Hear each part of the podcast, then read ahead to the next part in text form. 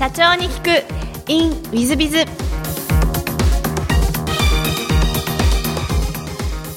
ィズビズの新谷です。先週の続きをお聞きください。あの私もあのぜひ勉強したいなと思いましたけども。あのそのコーチングをご商売にしようと思われた理由とかは何かあられるんですか？あのまあ子供の頃から人にものを教えるのは得意で好きだったんですねでそういう意味で言うと20代に起業した最初の会社っていうのはこのボーカルスクールで実際10年間教えたんですね。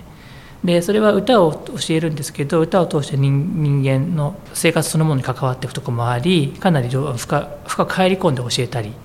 する場面もありました。であとはその自分はそのビジネスっていう意味で言うと MBA も取らせていただいたりして、まあ、経営のところを王道でやってきているので根本からこう会社とか組織に働きかけるとすると、まあ、企業の上の方の方と会話をするということが非常に効果があるなと思ったんですね。でそれでも遡るとその、まあ、家族がですねちょっと体調を崩してでそれを治すために脳の勉強をし始めたっていう経緯が実はあったりしてですねでそれを脳について理解していくとその体調不良が緩和していってですねまあそれだったらこれ普通に元気な人にやったらどうなるかなと思ったら元気な人に部下たちですけども当時会社勤めの時ですからそしたら非常に私の部署だけ成績が上がるんですね。でこれは普通の人がやったらすごい効果があると理解してでもうちょっとやってみようもうちょっとやってみようと言ってやってるうちにあのその会社勤めであのある会社のあの幹部とかやってる時も、まあ、クライアントさんみたいな感じで依頼されるんで、まあ、それをやってるうちにこれは本当に本業にした方がいいんだろうなっていうふうに思うタイミングがありましてそれで踏み切りました。そうでいらっしゃいますか？なるほど。今お聞きしますと久野さんにあの私も教えてもらった方がいいんじゃないかと思うぐらい ありがとうございます。が、えーと、ちょっと全然違う質問もさせていただきたいなと思うんですけども、えーと久野さんのお好きなことでお聞きしましたらひらめきお手伝いとうとうお答えでいらっしゃるんですが、はい、お手伝い好きってちょっと珍しいお答えなんですがそうですよね、えー、なんでお手伝い好きなのかなと。いやもちろん趣味みたいなことはあるんですけどもせっかくあのご質問いただいた中で言うとなんかやっぱ人助けがもともとなんか根っから好きででしてそれが自然に自分にとっては、まあ、毎日の生活なんですね。なのでまあ、結局は人のお手伝いをして喜んでくれると自分が嬉しいってことなんでしょうけど、まあ、それが普通に自分にな馴染んでしまっているので、まあ、それ以上言いようがないんですけどでもそうそうですね喜びを感じるタイプだと思います。なるほど、はい、じゃあ日永社長様にあの何でもご相談すればいいのかなとはい。あのぜひですね、はい、相談いただけるとなんかなんだろうねそう性格的にそうみたいです。はい、はい。でさらにあの東大ご出身でひらめき好きってあの東大出身だと論理好きなのかなとふと思ってしまうんですけど。あのひらめき好きっていうのはどこから来てらっしゃるんですか？そうですね。あの自分がひらめくのも大好きだしあと周りの方がですね何かひらめいてあ分かったって時の顔を見たり一緒に場を共有するのが楽しいですね。コーチングっていうのは、まあ、マンツーマンでです。あの座って話をしてるんですけども主に。そういう時にあのあっていうそのアハ体験じゃないですけどもそういったものがあったりすると非常にその驚く喜びを感じるそれを共有できるっていうのも非常に醍醐味の一つですね。なるほどじゃあ今ののコーチングのまさにお仕事にもひらめきもつながってらっしゃるというそうなんですね。はい。えー、そうでいらっしゃいます大変面白いですね。でさらにあの北野社長様のあの座右の銘は自分以外の人の目線で考えるだそうですがこれあの、えー、子どもの頃からそういうようなお考えでいらっしゃったんですか？はいそういうところありましたね。私その先ほど申し上げた通り1歳から6歳までアメリカにいましてそれ70年代なん1970年代なんですね。で当然日本人なんて誰もいなくて、まあ、結構そのそれなりに苦労したんですね。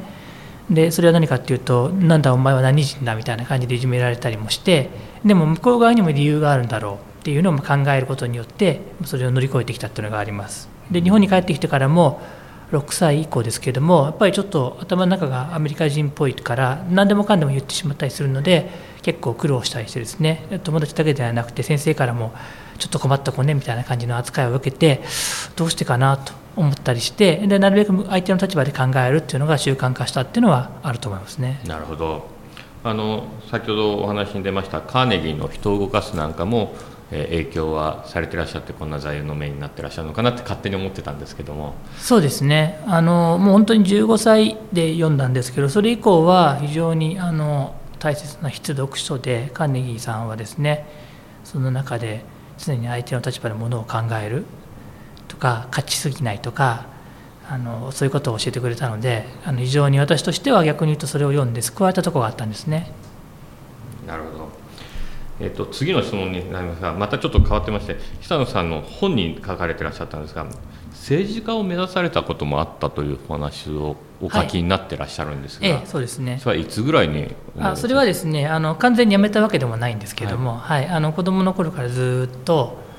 もう物心ついた時から政治家が向いてるかなって思って生きてきました。あそうでいらっしゃいますか、それは何かこう向いてるって思われるところはどういうところが政治家に向いてるなと思われたんですか？まあ、あの自分の解釈なんですけれどもその広く人の役に立ちたい。で、まあ、人助けが好きとかそういったことを総合すると自然とまあテレビに出てくるじゃないですか。だからそういうあれがああいうのがいいかなと思ったっていうことなるほどなんですねなるほど。じゃああの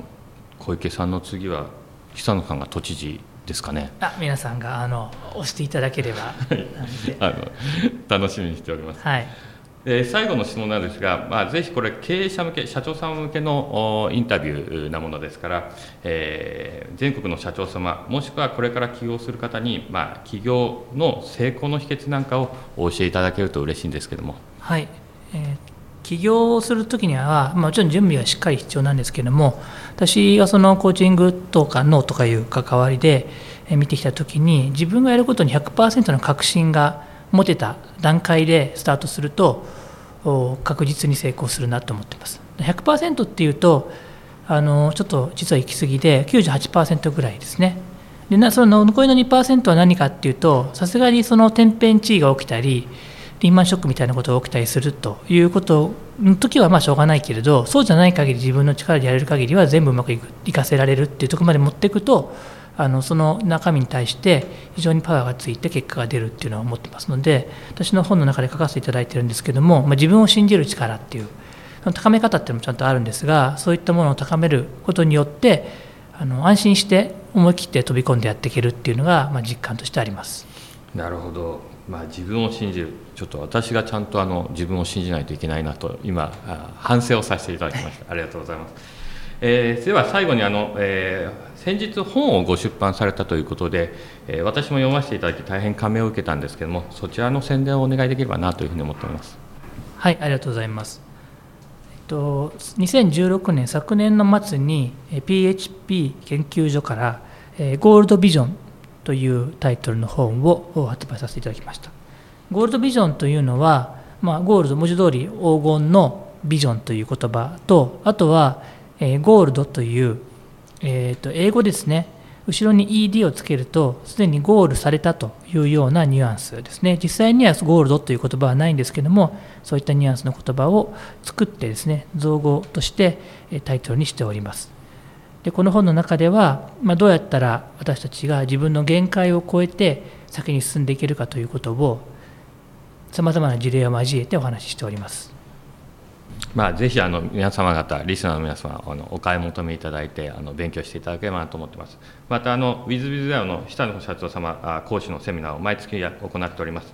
えータイトルは、目標達成に欠かせないたった3つの大切なことということで、3月22日に、えー開催予定でございます。リスナーの皆様もぜひご参加くださいませ。えー本日はいそお忙しい中、ありがとうございました。皆さんのお参考にしていただければと存じます。久野社長様、どうもありがとうございました。ありがとうございました。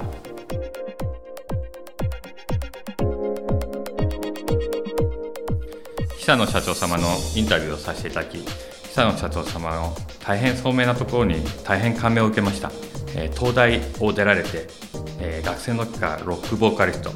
2社を起業その後大企業に勤められまた起業される。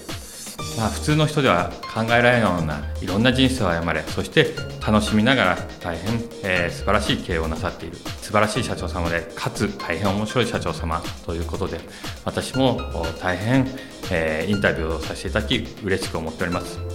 えー皆様もぜひ参考にしていただければと思っております、えー次回はまた来週水曜日配信でございます。お楽しみに。